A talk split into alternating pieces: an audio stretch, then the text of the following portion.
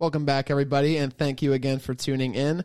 We have some new things coming your way, but for now, be sure to find us on all social media platforms. We're on Twitter during matches and send Premier League updates too, but we're always down to have a chat with fans all over the globe. We're also on Instagram, TikTok, YouTube, and run our live shows on Twitch. Click subscribe and join the conversation when we record. And as always, let us know what you think. The beautiful game is for everyone to enjoy, so keep us posted on what you want to hear more of. Now, let's have a beer.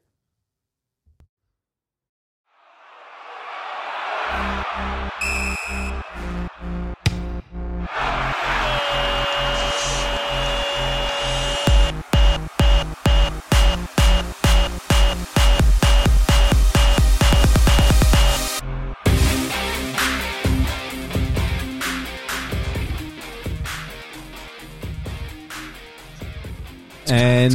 we are live. Howlers Podcast, episode 165. Oh, yeah. Yeah. We're here. 165 gentlemen steadily approaching the 200 mark and doing so from long distance. I am uh, again still in Rochester. Likely be there for next week's episode. You guys are all uh, rejoicing in the same room. How does it feel to be be together again? Does it feel good? You guys happy? I, I haven't been here in a minute. I love being this close to Jalen Jones. Yeah, we've been benefiting from Jalen's energy quite a bit lately. I've actually been Yeah. uh, in prison called uh, Fenway Park. Held against my will. Trapped inside the Jalen's green been a, a prisoner of Major League Baseball, working uh, hand over foot every single day, every hour of the day. But how was the opening week been? Successful? It was honestly the most successful one I've had being there in the four years. Usually something like explodes. Like the biggest women's room in the park exploded last year on the first day. Yikes. Yeah. Someone flushed a poncho down the toilet. It was you. a- we a- all know it was you. rain You, you poncho. use the women's bathrooms Yeah. they're cleaner and more accessible. It was it was brutal, but now opening day, opening week has been really good and it's in flow now, so I can regularly, you know, like adjust my schedule to actually be here. Very good. Good to have you back, Jay. Yeah. Here we go, Sox. Uh, yeah, points went okay this weekend. Yours truly actually finished first. It was my first uh, first place finish in a few weeks. I had nine. Uh, I think that was mostly because I had two correct score lines. Don't remember what they were. Uh, Jalen, you had seven. You came in second. Andrew, a narrow third with six, and Connor holding up the caboose Yeah, with four. You said you didn't do that great this Yeah. week. That, that's true. I was reviewing them and I was like, yo. That was my is best weekend in a while. This is a bad week. What'd you get? Six, Six points. points. Yeah. Yeah. I'm so happy. Yeah, the the was. correct score lines always jump you up a few points, but um, I, as soon as I had two, I was like, I think I'm pretty much in the clear this week. I feel But like those have been decent hard. week for the boys in terms of Yeah. points. But we start Connor with the club you support, Liverpool, who played hosts to Arsenal. Anfield's always a place where shit pops off, and shit kind of did pop off. But immediate reactions were you happy to walk away with a point? I feel like I ask you this with Liverpool a lot, a lot of weeks that they play, but Yeah. were you happy to walk away with a point, or were you kind of greedy for all three? Did you think they outplayed you? What was your assessment of the men in red? I was overall very happy with the performance. I think we put ourselves in a position to grab all three, but with how things turned out, I am happy with the point. So, um, yeah, it, it feels good. I, I feel like I am a renewed Liverpool fan after watching that performance. I don't know why that's the performance that's making me feel this way.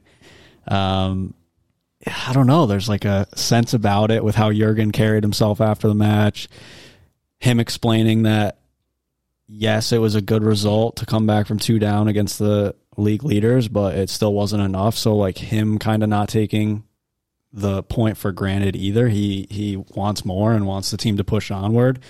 And just from what from what I saw with the players on the field, um, I think Konate solidified himself as probably the best defender that we have at the moment, and he put in a mammoth performance, crunching tackles. Um, I think he's flown under the radar a lot, even with the French team. Um, but he he's now kind of coming into his own, becoming a very dominant center back. And then you get the likes of Bobby on the ball. Uh, I was talking to Jalen how he's just like he's still so good at what he does, dropping very deep, winning tackles, creating, and he was an impact performer the minute he stepped on. But yeah, though I wanted to really shout out Konate because I think he was a game changer for us in the match. But Liverpool as a whole, more optimistic to be able to go uh, to take points two down, take a point two down at Arsenal. I thought they were going to run away with it, but for us to steady the ship, look more convincing and then take it to him for I would say 55 to 60 minutes. Uh, Arsenal were on the back foot completely and didn't really have a foothold in the game if not for Ramsdale. So yeah, it feels good. Uh, wait till next season. Now as we get our pieces back, Thiago was back, a guy I forgot about kind of he's always going to be an in out of the side, but he he was he looked good as he came on. There's all the conversations around Virgil, um, which I think some of which are warranted, and I don't know how you guys feel about the whole Virgil situation where he's being compared to the likes of Vidic, all this these conversations that are happening, but I think for me, what I want to see from Virgil is just to kind of ditch the whole casual defending act because it's putting him in really bad situations game after game. And this season, it, it's kind of his highlight reel. And I think when he does lock in and we do, when he does commit himself and not try to make things easy, I know that's kind of part of his game to look so casual and be good doing it. But if if he takes it up that notch and just locks in and puts the extra effort forth, I think that's where he'll come back into his own as the like the best center back in the world. But yeah, happy with the point. With Virgil, I think um, the comparisons are they're always going to be made in football, so you can't really get too caught up in them. And I, I personally don't think he's better than the likes of Vidic. Um, maybe you could say Ferdinand, uh, although they were very similar in terms of their ball playing. Yeah, I mean, I would flip flop that. mm, I mean, in terms of like resilience and a player who can keep you. uh, Not that I want to get into it. I just I'm I was always more of a Vidic fan. Um, but eh, regardless, I think when we look at look at Liverpool and the mistakes being made, I mean, you guys could have won that game if that mistake just never happened. So Could have been four or five too. so I think Liverpool are on the right track. Obviously, they could lose the next time out. So I guess take this with a grain of salt. But I think these little errors we're seeing have been plaguing them all season long. Defensively, in possession, um, and even Salah missing a penalty. Like they, it's just not what Liverpool. Liverpool. That's not the Liverpool that we're used to. And to think that they would never get to this point I even said this in the beginning of the season. Like to think that this Liverpool team would be perfect every single season competing with City is just unrealistic. So, um, they clearly are a threat. It's just a matter of they're they're they're making stupid errors and they're missing great opportunities. So, um, overall, I agree. I, I think mean, Vir- I and think- Virgil's Virgil's not immune to that. So, yeah. largely I I feel the same way in that I'm just still sort of shocked at the drop in form from Virgil. It's not been horrible uh, at certain parts of the season, and obviously you sort of play as well as the rest of the team's form is. It's really hard to be playing well if your team's not playing that great, but I just watching them have been pretty surprised at his uh, lack of positioning, which was kind of his bread and butter going into everything. Is obviously being really big and physical and intelligent, but that working to his advantage because of where he places himself before the ball gets there. So that's sort of been shocking to me. But Connor, you brought up a name earlier, and I think I've been one to jump on him as a player, maybe offer a bit more criticism than positive talk. But you mentioned Firmino, somebody who came on, eventually gets the game tying goal, someone who not that long ago announced he would be leaving Liverpool at the end of the year. And I know that there's a few guys that have been hurt. I know you brought in some new guys, uh, you know, s- since that announcement, and you do seem well equipped to back him up when he does depart. But to me, this sort of has a little bit of Sadio Mane to it, where you think that you're really well prepared once he leaves at the end of the season, but it turns out during the season you really could have used a guy like that. I think several times you've said, "Man, you know, we are missing him up front or on the wing." he did a lot of the the intangibles that don't that you don't always get credit for, but he was a huge part of why you guys were so good moving the ball forward. Do you sort of get an eerie feeling that maybe you'll miss Firmino more than you realize now? And I guess I'd open this to, to all three of you. I would. I'm not as fearful, I guess, as I was with Sadio. Sadio one hurt more because of what happened to Luis Diaz.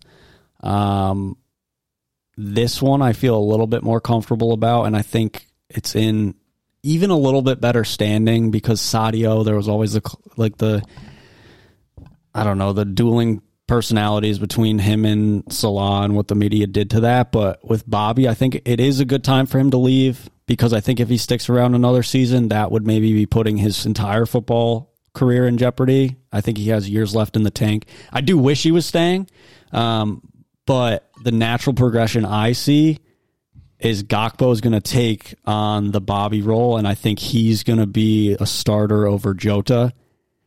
It would be probably too much to say that I would prefer Jota to the leave over Bobby because of how late Bobby is in his career, but and how short Brazilian careers tend to be. But I would love to have Gakpo under Bobby's wing for one more year to kind of learn the nuances of that deep dropping number nine. But Gakpo, I'm, I'm confident that he'll. He's a very talented player. His hold up play, just based on his frame, is going to be phenomenal. And with his athletic attributes, he can be a ball winner. He can win head balls. Um, he does have the quick interchanges, um, more so than like the likes of Nunez. But in those small areas, he can create good things for the teammates around him. So not as well as Bobby. I don't think anyone does as much with Bobby with one or two touches in a very small space, but Gakpo, I hope, is going to be the one that kind of leads the charge, filling that false nine role in the Liverpool team. I was thinking the same thing. I thought Gak, I think Gakpo will be the player. That's why it's more comfortable for them to lose Bobby, and they still have Jota who can play that position. And I'm sure you'll sign somebody else, maybe not a big name player, but um, I just think their front, their attacking th- options are pretty deep. Once we get Diaz back, who's going to be back Monday versus Leeds, I think that's pretty much confirmed by Klopp as he'll be in the team. I don't know if he'll be starting, probably not starting on the bench, but that that's a pretty front heavy team still. And Carvalho is someone who's been a complete miss this season that I think has a lot of talent to add. Maybe he's just not on the level. Like that could be, but um, once we steady the midfield, I think it'll allow those attackers to kind of start flowing again. His frame's just a little small, I think. Yeah, it is tough. That's why I think Klopp prefers like the likes of Curtis. Um, he, he does love Harvey despite being undersized, but Harvey's a little bit more like low center of gravity. he's stocky. He has, I would say, quicker feet, but Yeah, I think Curtis is someone who's a mystery. We were talking about that earlier. Yeah, he is a mystery. He looked kind of like out of sorts in the uh, midfield. Was he on the midfield or in the wing? he was in midfield. Um, yeah, because it was. He hasn't really aged into that team as well as I think most people thought he would, has he, Connor? No, it's because I don't know. Like he his listed and preferred pit position is as a left winger, and like there's no space in that. So the fact that he hasn't adapted better to play a left sided midfielder or a center midfielding role is is what's what I really get hung up on with him because I think that he's built to be a midfielder, especially a, a forward thinking midfielder, but he just hasn't adapted and he doesn't have the durability to do that. But um, yeah, I mean that's straying away from the topic. We also have to talk about the old Gooners, but uh, no, yeah. So, I mean, I, I take it that the four of us were all in agreement that either Man City or Arsenal were going to be winning the league this season. Correct me if I'm wrong, but based on the result that Arsenal put up this weekend, are you more or less convinced? I thought, I still think they're in the driver's seat. I still think they're going to w- get it done, even though it'll break my heart.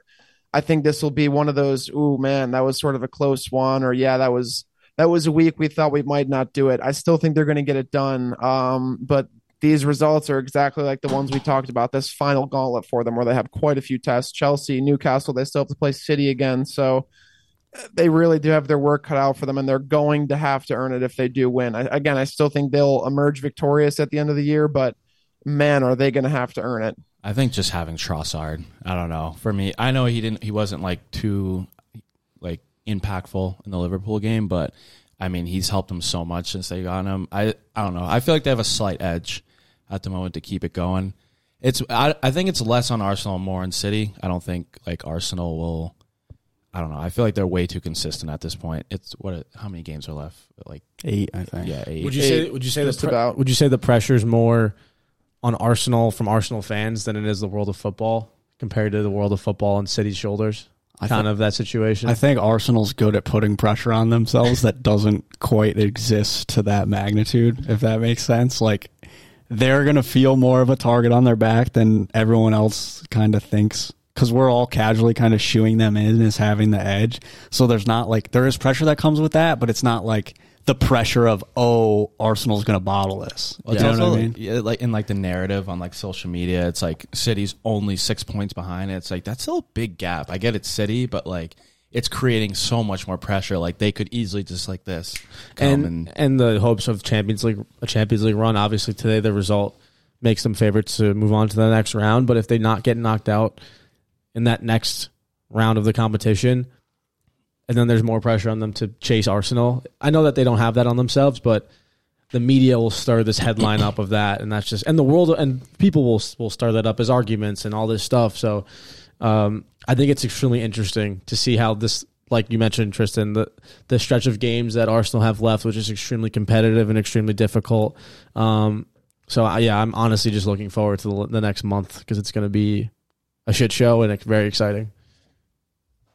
based on right now who so I guess to put yourself out there a little bit, like based on the remaining schedules both clubs have right now, and based on what you saw this weekend, if you were had to put down five hundred bucks right now on a winner, are you going towards City or are you going to Arsenal?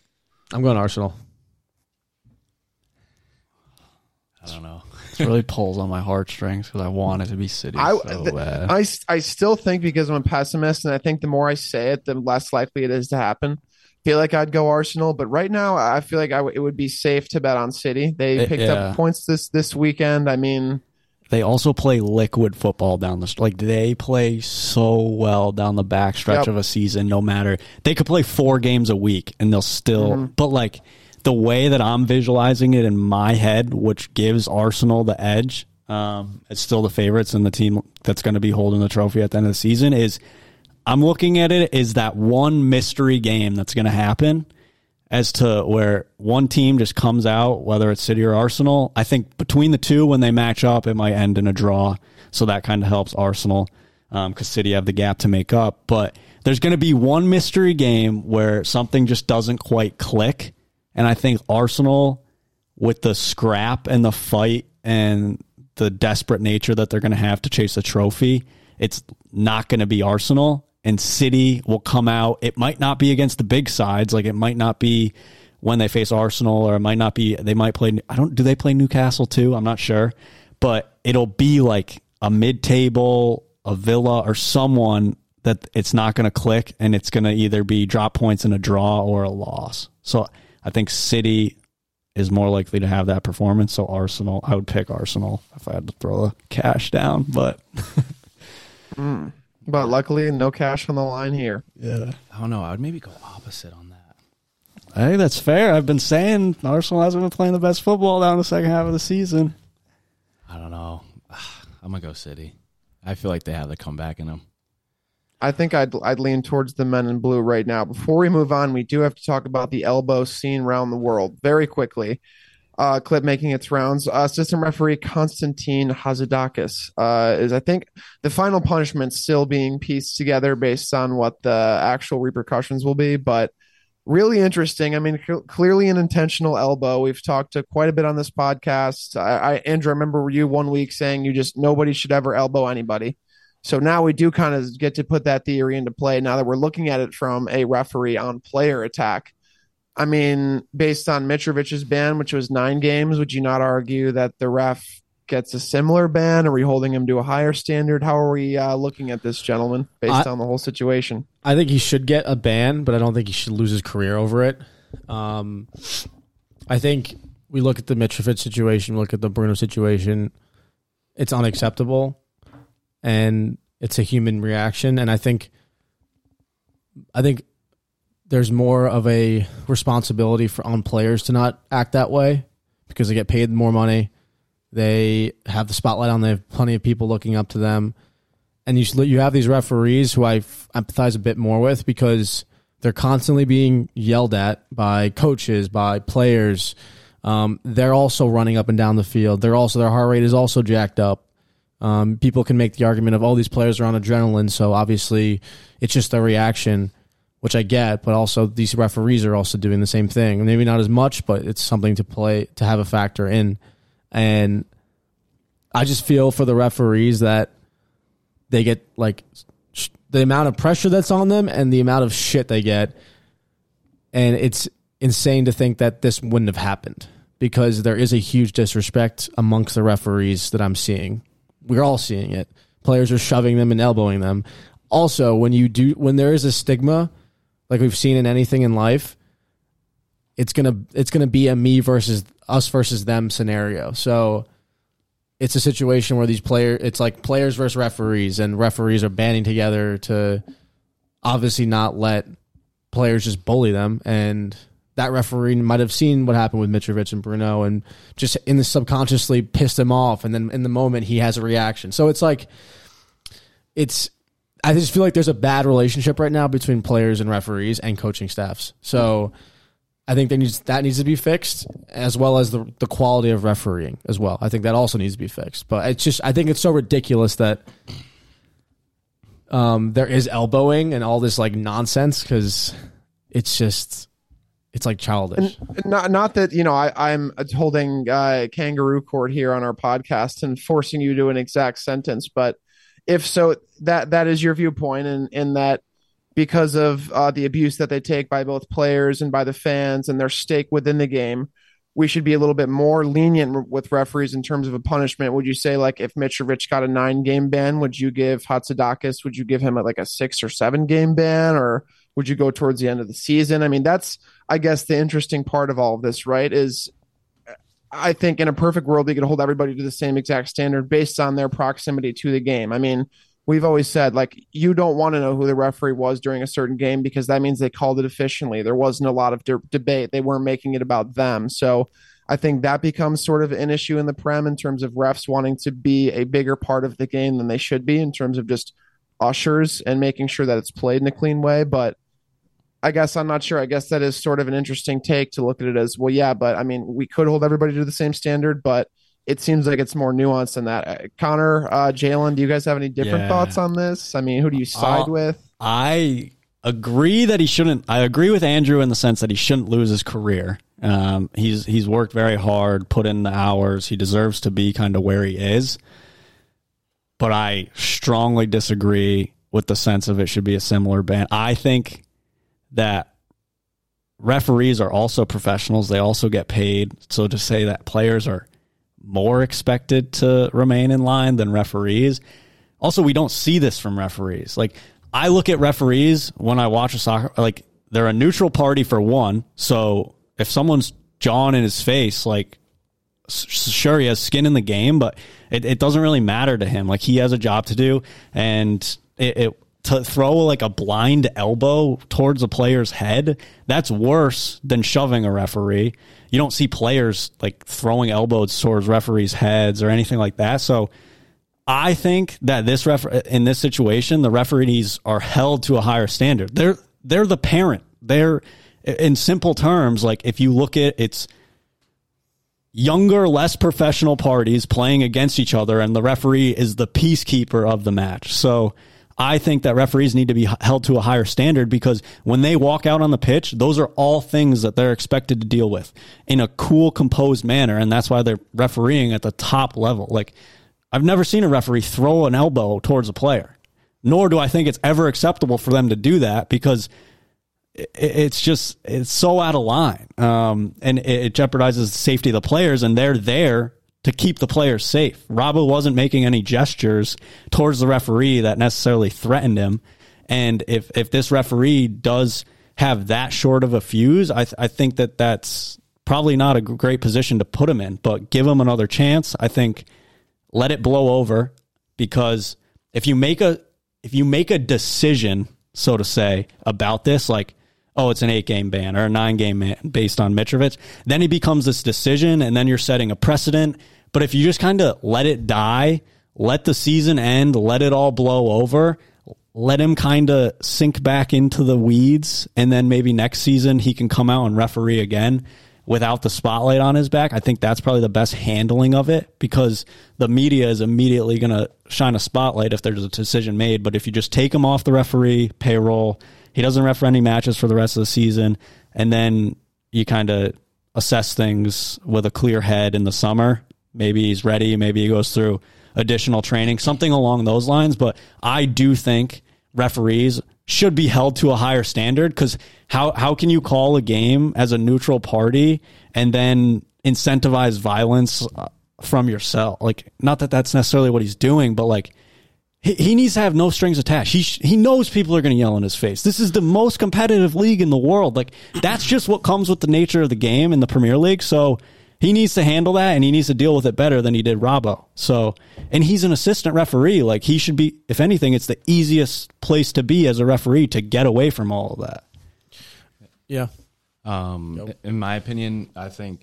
I mean, obviously both are aligned. I would really, really like to know what Robertson said to him because to get that reaction out of someone like Connor said to be like throwing bows. I mean, that's kind of crazy. I mean, not to you know like bash Robertson's like character, but he is a prick. Like he's very Yeah. annoying on the field. Oh, yeah. So like I would love to know what he said, but like Connor said, I think they should be held to a higher standard. Um, punishment wise, I don't like. I would give him like a week off, some training, and then honestly, I would just like bind him to being the fourth referee, just sticking up the sign for minutes and Yeah. just being not part of the game. Stand between the coaches. I, I don't think I get that referees are like the parent of the game. That makes total sense, but I think we just let players get away with too much. Maybe I that's agree. my, I- my reaction to it. Because and that's why with I empathize a lot with the referee because it's an honest reaction. And yeah, I think re-education into the stress you're going to receive in these types of matches in the most competitive league in the world is a like you said like kind of work him work him back into it next season. Um, but I, I just I, I just empathize with it because it's I know you're supposed to be that, but he could have said something. It's just human nature to to have a reaction, and it is a physical game, and refs are verbally abused by players pretty consistently. I'm not, I'm not trying to be dramatic; they are, and who knows? Sometimes it can get physical, and I I think there's just more to it because of the. I think there's more of an us versus them scenario at, more than ever in the Premier League these last five seasons. Yeah, Yeah, yeah, you you know- bring up the Yeah. the the us versus them is interesting. I because I think about this as in kind of like kind of a mob boss way. Like if a guy was mediating between two rival mobs, and they were like, "Yeah, you know, you did this to him, but yeah, so we'll to make it even, we'll give you this amount." So when I think about it that way, the timing works out perfectly. Just about eight games left. This seems maybe harsh compared to what you guys have said. I'd ban him the rest of the year. I'd give him a similar ban to what you gave Mitrovic, and you say, okay, listen, players and refs, no more touching. Any touching of any kind, whether it's even meant to be friendly, any any type of physical contact that's beyond the normal handshake or pat on the back after a game, you are going to sit games. We are going to keep this a regular thing. I mean, I've liked what you guys have said. You just don't elbow people. It's just a slippery slope into a lot of different things. Any type of physical contact. Again, a handshake or a pat on the back is fine, but I think the timing works out well. I think you give Ha- Hatzidakis a, a, a fine. I actually think an elbow to the face is more serious than what Mitrovic did to the ref, but I don't even want to get into the semantics of that because then mm-hmm. it becomes sort of non-productive. But I'd ban him the rest of the year. I'd go into the summer and, and with and a big refresher. And Jalen, I actually like your point. Maybe start him as like the guy who holds the clock, which I don't don't mean that to sound as demeaning as it is, but yeah. There's Uh, not there's maybe not as involved. They also get in the yelled. They also get yelled at too. They get yelled at also. No, yeah, Yeah, they're Good. He needs he needs to I get actually- yelled at I actually, treatment. think, I actually didn't even think about that because those coaches are like, imagine Mourinho in your ear just like talking about like you should have added ten minutes. I'm just like, dude, shut up. it's also why like, like- he's he's that's- also the, the he's also the direct point of contact when the referee can't speak to the uh, center ref or the assistant ref. They always go to him to figure out a solution with a, with like a foul that wasn't called. They'll go to that guy and be like, like go tell your buddy that like that he missed this. That's good though. I feel like if you're a referee and you love what you're doing, like that's the fun part of the game where you can like they can say whatever you want. You can kind of sit back, laugh, have a reasonable argument if you need it, but like it's like, oh yeah, you just kind of brush it off. That, that's I think Imagine- I think this referee imagine- might be the best referee down the road because he's had such a crazy uh, start to his probably career. I don't know how old he is, but Imagine they have Hatzidakis doing the line thing and he's holding that big clock and someone erupts to argue and he just smacks the guy over the head with it. and they're like, we should not have given him the big thing to hold. That was, in hindsight, a bad idea. oh my god, might, might be, be time for the lifetime ban. I mean, truly, every week I have less and less of an idea of what's going on at Chelsea Football Club. This week actually took the cake. Bringing in Frank Lampard as an interim coach until the end of the year, I actually think took the cake in the biggest head scratcher. What the shit are you all doing at Stamford Bridge sweepstakes? Would you guys agree? This was this was the craziest thing of all everything to me. Yeah, I was confused. I mean, honestly, if we think about Frank's previous stint at Chelsea, he did bring him like like Tuchel's win in the Champions League came from Frank allowing them to like go forward in the Right. group stage. Like he didn't do like the Prem was where he had the biggest issue, but for some reason in Europe he was fine. Mm. I don't know. It's it could be a case of like if he has better players, can he like save them? I mean, honestly, Chelsea aren't in a like like they're not going down. They're just in the middle, kind of just like coasting. But like it's more of the. I think it's more. I don't know. You you're just kind of in the spotlight because you have this new owner just like doing a bunch of new things, and I feel like you kind of just get scapegoated if you don't do well. Obviously, it happened with Potter, but I don't know. I I, I just think the appointment was very odd, but I don't I don't see anyone else that would want the job at this point in the season. Yeah. I every time it comes up because now he's the only consistent consistent factor in it, but like it, it's beginning to seem like Boehly lives in La La Land a little bit. Like he lives in this world of best case scenarios, fairy tales, it all working out. And I think Frank Lampard as a caretaker manager would be like an ideal situation of oh, there's nothing left to left to gain from this season. Let's bring in a former player, former manager, legend at Chelsea. Whatever happens, happens, and that's kind of how things go because there's not many games left. And thank God they gave him the caretaker manager title. But like the issues, whatever you're going to fix at Chelsea, kind of needs to start way sooner rather than later. Um, so I think they should be putting more effort into getting the right guy in, bringing in like an actual caretaker manager that wasn't previously on the coaching staff. I think causes more confusion amongst the players and what's going on. Frank, despite being okay at Chelsea, he has no track record of turning teams around. He couldn't like he, saved Everton, but couldn't do anything beyond that. So it's just really confusing. Boehly's the consistent factor for me, and it seems like he's looking at the glass as way too half full right now, where he can just go splash the cash, bring in these feel good guys. And somehow it only manages to get worse and worse. And like, come on, you come out against Wolves and can't get even a point. That that's, I mean, there was no there was no change in how they looked. If anything, they looked much worse or flatter, especially up front.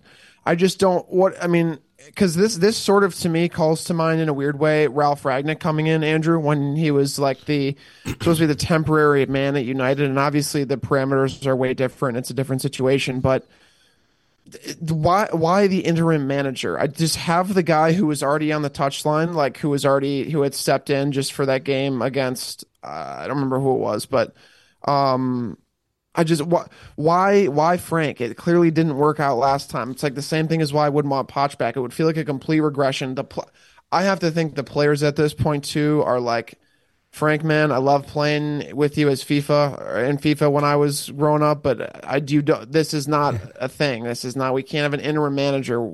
I just don't. I, don't get it. Truly.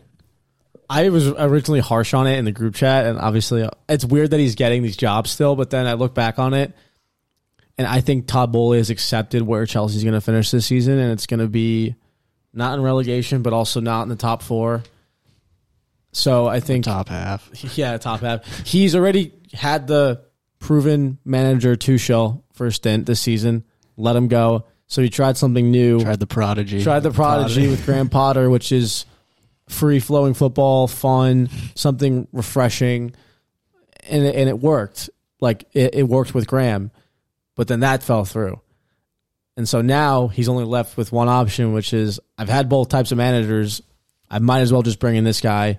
He's a club legend, and I can we can figure out who's coming in in the summer because, like Jalen mentioned, nobody wants to take this job right now. It's a lot of pressure. It's a lot of players. It's a lot of uh, different attitudes and and personalities. So I don't I don't think we need to look into it more than what it is, which is a caretaker role. Which is just finish out the season. or like a monetary thing. Boehly's good at selling tickets and, and putting Yeah. asses in seats and making the club money. Could this even be like a money thing? Hey, let's have Frank come in. At, at the very least, a few extra people will come in and go, oh, yeah, I grew up, he was my favorite player growing up. I want to see him on the touchline. Maybe I'll get a chance to meet him or high five him. So I look at it and I'm like, this is just all about money for me. I think you're right that he's accepted where they're going to end up, but I think this is just kind of a cash grab, which makes it more despicable when you think about it. I think I think one other thing also is that like even though there's a lot of new players, he's very familiar with a lot of the guys in there, like Aubameyang, Mount, like the like Azpilicueta. Pulisic had Yeah, great form under, under Chilwell. Lampard. Like he knows a lot of them. I like obviously we were just like he's a respected player in the world of football and he's respected in Chelsea. So I mean, I feel like he can actually talk to those guys and be like, "What the heck is going on?" Like, I don't think it's a totally bad move. I was like Andrew said, I was pretty pretty harsh. I was bad mouth in the half. I was so I was like, "What the hell are they doing? like, this is so dumb." But yeah, like I, I don't think it's too bad. I don't I like you said or Connor said like I don't think like Boehly made this move to like spur them forward, but I do think he can I, I think he can keep the locker room together, even though he's kind of like a you know like no emotions type of guy. But Right. Yeah, he'll get it in like a healthy place for someone to come in and take over, kind of. yeah, I saw a quote on uh, from Enzo on Twitter, like saying like Frank was talking to us, like saying like his worst moments in his career was when they won the, like the 2012 like uh Champions League final. So like it, it's good that like even Enzo, a new player, like they're like talking, they're like trying to. He's relatable because he's Yeah. been he's been the biggest one of the biggest players ever in the world and has won basically everything. So that's a good point. And yeah, I think that's what it is. It's it's- the only thing that Todd Boehly needs to do is have a plan. That's like who is his plan for the summer, and if he doesn't have that, then Chelsea are in big trouble. is he autonomous in Chelsea? Like, is he does he decide everything? Like, Yeah, he's taking up the role. sure. Is he, Uh, He's definitely in charge of transfers. transfers and stuff. Everything football related. I saw a meme. I don't know if it was me, but someone said that Todd Boehly got his uh, the Frank rep- recommendation from uh, who was the British night host guy in the U.S. Oh, uh, James Corden. Yeah. Obviously, the punchline to that look joke is nobody likes James Corden Yeah. in the United States. Oh my gosh! Not the most well liked bloke. I mean, the top of the table is going mad. When you talk about Chelsea, you talk about middle of the table. It's technically bottom half, middle of the table. But man, oh man, the relegation fight is shaping up to be the greatest it's been in years. In last place, you have Southampton, 23 points. In 19th, you have Leicester, 25 points. In 18th, Nottingham Forest, 27. Everton with 27. Leeds with 29. Bournemouth with 30. West Ham with 30. I mean, pretty much from 16 down. Well, I guess even then, from 14 down, it's just absolutely going mad. I mean, looking at the table is just nuts. But let's talk about the final three. I mean, Southampton seemed to be everybody's favorite to go down, but is there any part of Forest that makes you think they could squeak past Everton here based on what you've seen so far? I think they're going to do it. I think Everton will still go down, actually, at this point. I think uh, I have hope in Leicester. I think Leicester will go. Will stay. I think Leicester hope, will man, go I up. hope. I think Leicester will stay up. Bournemouth will go down. Nottingham will stay down, and Southampton will go down. So I think Leicester will be the team to survive, while Bournemouth will be the team that goes down. I said that with no shame when they have City next. That's crazy. oh man. That's Oh, how I, I mean, it. they too. actually they they have a lot of deciding games. They have Wolves, they have Leeds, they have Everton, they have Fulham, Liverpool. Big point they swings. they end they end with some tough teams though. They have quality players though. I know. Yeah, They- I, I they have agree. That's what I'm thinking. They'll be able to just pull their way out the mud and and be and finish in like 17th. I don't I, know, I still Dino- have faith, but Let's let's go from 13 down just real quick. So Wolves are they safe? Do we think they're safe? I think Wolves are safe. Okay. yeah, they pulled West Ham. out of their asses. West Ham's safe. I think they're hitting form luckily at the perfect time. West Ham and Bournemouth are even on points, but I feel like West Ham is way safe and Bournemouth are like fucked, even though that like doesn't really make any sense. but- yeah, I definitely see Bournemouth as like Bournemouth's the most unconvincing team. Yeah. fucking beat Liverpool. Oh, like irks me, bro. Oh. I think, I personally think, and then Leeds next. What do you guys think about Leeds? That's an absolute wild card for me. But I think I could see Leeds just dropping like off Me the face too. of the earth Me too. after all the work they did to get like promoted and stay up. I I think Leeds is probably one of the more volatile sides that could drop. This is the most myster- mysterious team of all I think time. Bournemouth will drop. What about Everton? I think Everton's safe with with Dyche ball on in full force. Yeah, they're gonna end the season with eight. I hope draws. Everton stay up.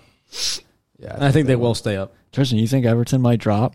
I think they yeah, I do actually think they will. I think it'll be I think it'll be Southampton, I think it'll be Everton, I think it'll be Leeds. That might be kind of a hot take. Leeds when I think about Leeds I'm like they've not really d- put together any good stretch of of run here this season to like deserve staying up. So I feel like that'll just be one of those things where everybody loves them. I like them as a club a lot, but they just didn't put the work in and yeah, Everton I think it'll just it'll be just be a, the tale of calamities over at Goodison Park this year, and they'll they'll just eventually get edged out. But that's only again if if the guys at Leicester have to turn up because you're right, Andrew. They still have a lot of guys on that side that should not be failing them the way that they are. So oh, I Harvey Barnes alone should pull them out of this relegation fight. But man, oh man, I think it'll be Southampton, Leicester, Leeds. That's my relegation three at the moment. So, I mean, this was we. I was going to bring up later, but since we were on the topic of Leicester right now, Yeah. they've just appointed Dean Smith. Connor, if you think they're going to survive, that means you have at least some faith in Dean Smith, right? Is that the case? I don't think Leicester's Oh, going to that's throw me. Jalen. That's I, I, have, I have faith in Dean.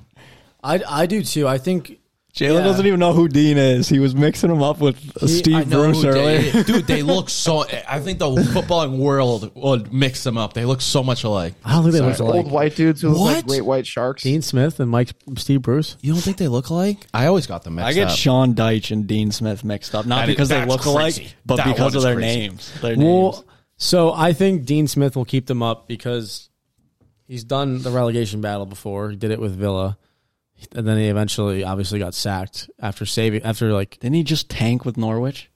okay, he tanked with Norwich. Norwich isn't the best side, so I think Neither is Leicester, right? I think now. Leicester City have enough quality in their players, and Dean Smith can do enough with his experience. Um, even with Villa, I mean, they played some good football at times. Obviously, Grealish was a big part of that, but I, I see, I see Dean Smith keeping them alive just based upon his experience alone.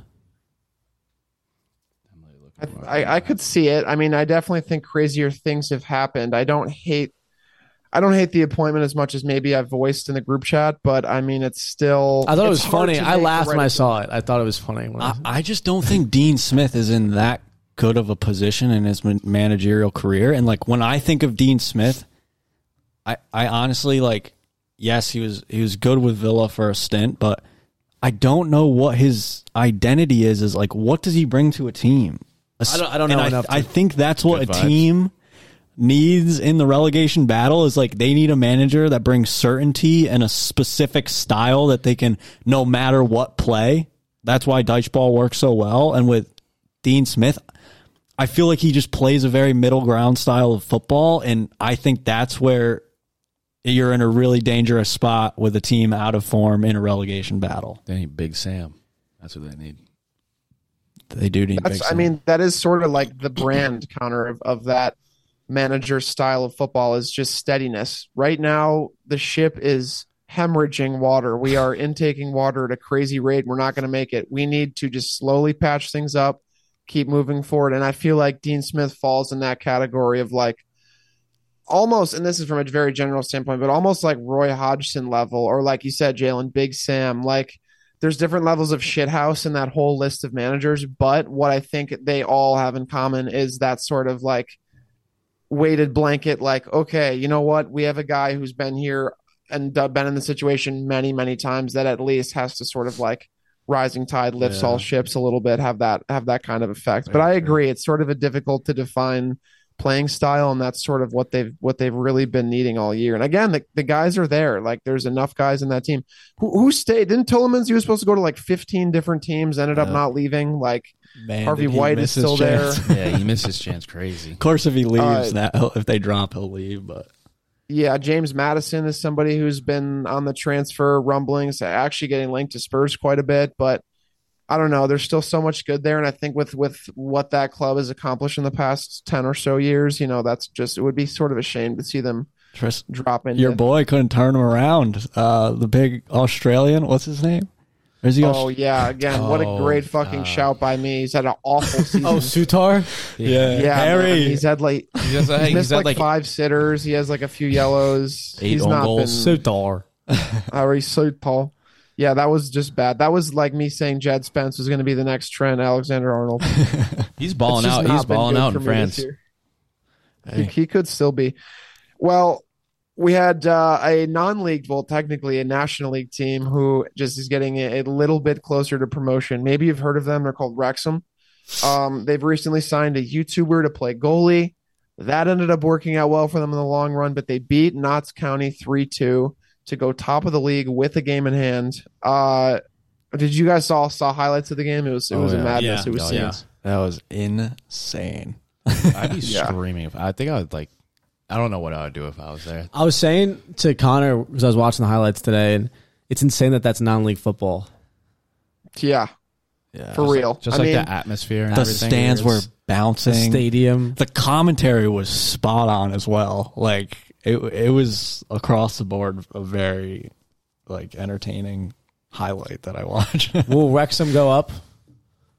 I think definitely. Yeah, I think now yeah. they're going to go up. unless something But- drastic happens. With the momentum, I also don't know how many games I, I are left for them to play. They've played so many. Like, didn't they play 48 games or something ridiculous Yeah. already? So They, they play. Everybody plays each other like five times in that week. Um, yeah, I mean, I think they're gonna they're gonna have the juice to do it now. They they do they will drop points here and there. Like if you go through their results this year, there have been a few blips where they they would like lose to like the 15th or 16th play. I think they lost a couple weeks ago to the team in 15th. So there's still blips in them. I don't think there's any type of team that the Reynolds McElhenney duo could assemble that wouldn't still occasionally put up like a shit result. But I think they're going to have the juice to do it now. And that game was absurd. I was looking at uh, Ben Foster's footage from behind the goal today, and he uh, he put No up all sorts of cool highlight footage and all from the fans aspect. But I think about like the financials too, because this is that's a huge topic when you talk about this Wrexham team and how things have really been turned around for them. But you know, you mentioned too they are technically a non-league team. I mean, I think about what financials get added, and they're already one of the wealthier teams, I'd have to say, in the National League. So as they go up and the TV money starts coming in and the ad money starts coming in, like, do they become even richer? Do they become like city levels rich because they already have all these funds in place? And I, Not thi- I was thinking I about guess- that today too. Is just how how if they keep getting promoted, which is I feel like the trajectory they're on, like they could just get promoted again next year and just keep going up and up. But I, I feel like we won't see them in the in the championship and for like another five or six years. Five, actually, What's the next step of it? League Two? League Two, then League One, then Championship. I think we have to. A lot of these league, I mean, maybe, but I just feel like I feel like it doesn't happen that fast. thing. It doesn't happen that fast. like when Sunderland go like when you go down, you go down quick. Like so, sometimes, sometimes when when Sunderland got got relegated, they just gonna just get kept getting. It's like when you're falling through an apartment building in a cartoon, and they keep going poof, poof, poof, yeah. like through each floor. That's like what happened to them. But I'm thinking, would would is it not the same effect going up? Like okay, then they'll jump to League Two next year. Okay, then we can buy all the best League Two players. Okay, now we're going to League One. Now we can buy all the best League One guys. Like I, It doesn't. that's La- why I, don't think it moves so lasts. quickly, but I don't think the momentum going up lasts as long as it does going down. Mm. So I think they'll plateau. I don't know. Bournemouth did it. They jumped like four, three leagues. they did in four No, I'm not saying that it's it's possible, how? but I just don't think It has to be a perfect recipe. I Yeah, it think does. the idea, like them signing players, I think because they're already so over budget on a lot of their existing contracts that they're not going to be able to bring, even if they do get promoted or when they get promoted, I don't think they're going to be able to bring in as many teams. But say through the first half of the season, they're doing really well in League Two then I think a lot of players look at them as a more attractive place to go, and they might be willing to take a. I don't know if it'd even be a wage cut, just stay on the same wage to go play for Wrexham because of the publicity gained um, by playing there. So I think they kind of will have to prove themselves first in the new league or in the next league, and then they might be able to kind of convince some players. But I don't think it's going to be like the summer they jump, they're then going to like reassemble a full new roster to then go chase the, the new trophy. Another thing I see happening is uh the potential for new investment.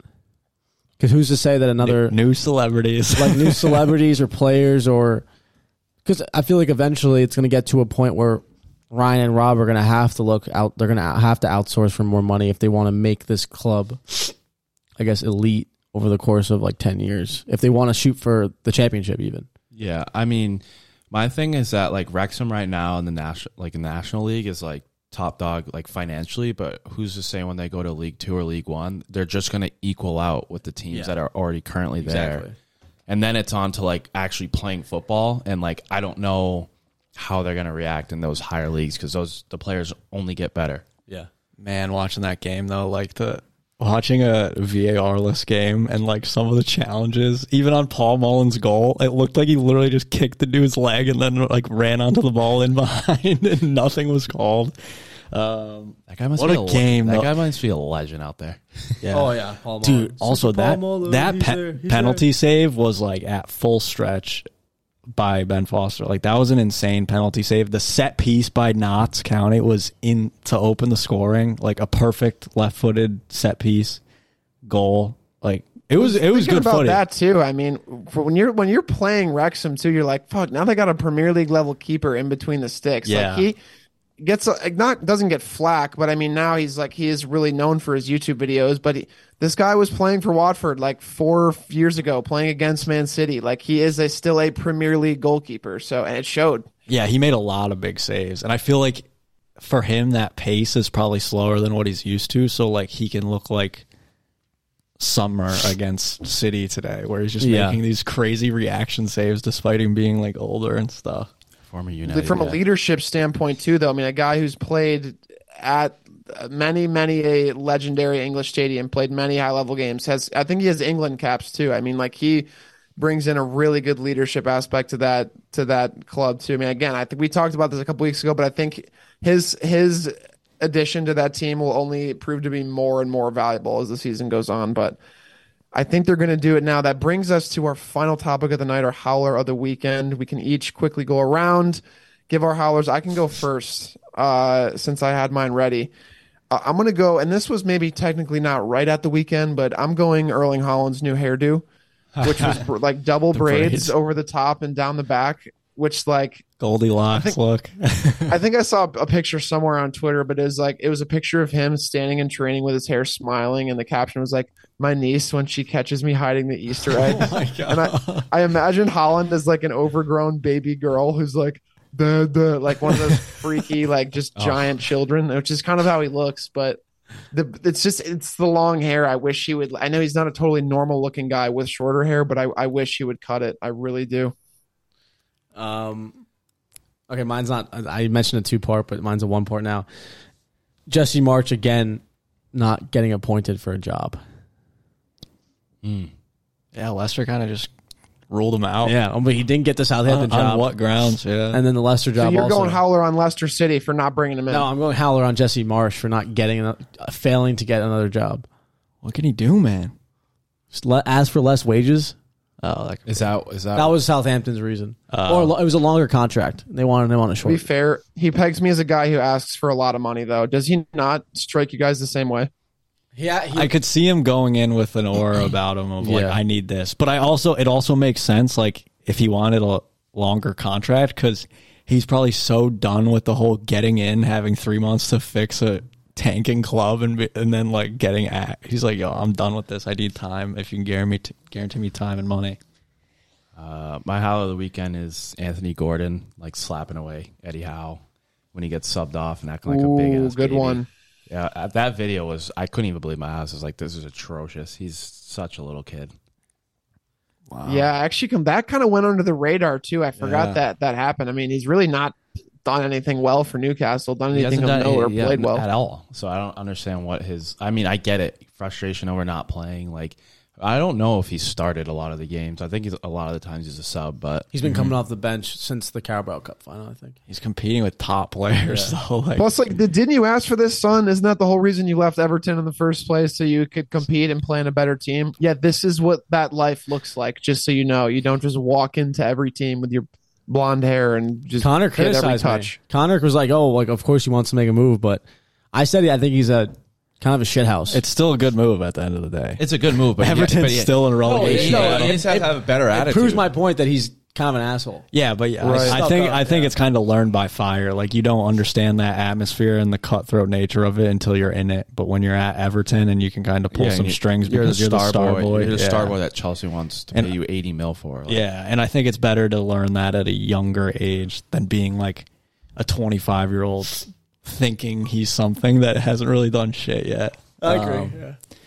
My howler of the weekend, man, I, I thought some were going to get brought up that didn't. Um, but mine is going to be Salah's missed penalty. He's missed the frame. I was gonna say Darwin. He's missed the frame. Yeah, that was tough. It just got caught under his feet, but Bad dribbling. yeah, he's getting there, man. He's getting there. Uh, but Connor, yeah, you think Mo needs to start going back up the middle, simplify things a little bit? yeah, I think you go laces down the middle. It works pretty well. Is that what he used to do? Yeah, all A lot of He the just time. bashed the living shit out of that thing. I, thought used he was to. like I a- mean, I that, thought he was a it right would go corner everywhere. guy. And it's so funny because like when he would was doing that, I was always on edge of him taking penalties because I thought a keeper would have have it figured out. I mean, he he did tuck some side netting here and there, and he would move it left to right, but like every three pence, he'd go straight down the middle. And now I'm like, oh, Mo's got this. Like him walking up to the spot, I'm like, oh, he's got this, just gonna smash it, and. He, he- he pl- tries to place it wide, and I'm just like, oh no, could it be? I wonder if there's a new penalty taker in, uh, on the agenda at Liverpool. Klopp was asked about it um, after the match, but he said that's not a conversation that we're going to have here. uh, rightfully so. But I, I think imagine learning on the interview that's damn, I'm not taking pens anymore. everyone's retweeting it, and you just see it on Twitter. but I, I think Mo should stay over him. Like he he's our highest paid player, goal scorer, um, everything like that. All right. That's all, fellas. That's all she wrote for the week. Good sewed. That wraps it up. We'll see you all very soon. Thank you for joining the Howlers podcast. Be sure to like and subscribe. Don't forget to check out our link tree and follow us on Twitter, Instagram, TikTok, Twitch, and YouTube. See you all soon. Bye bye.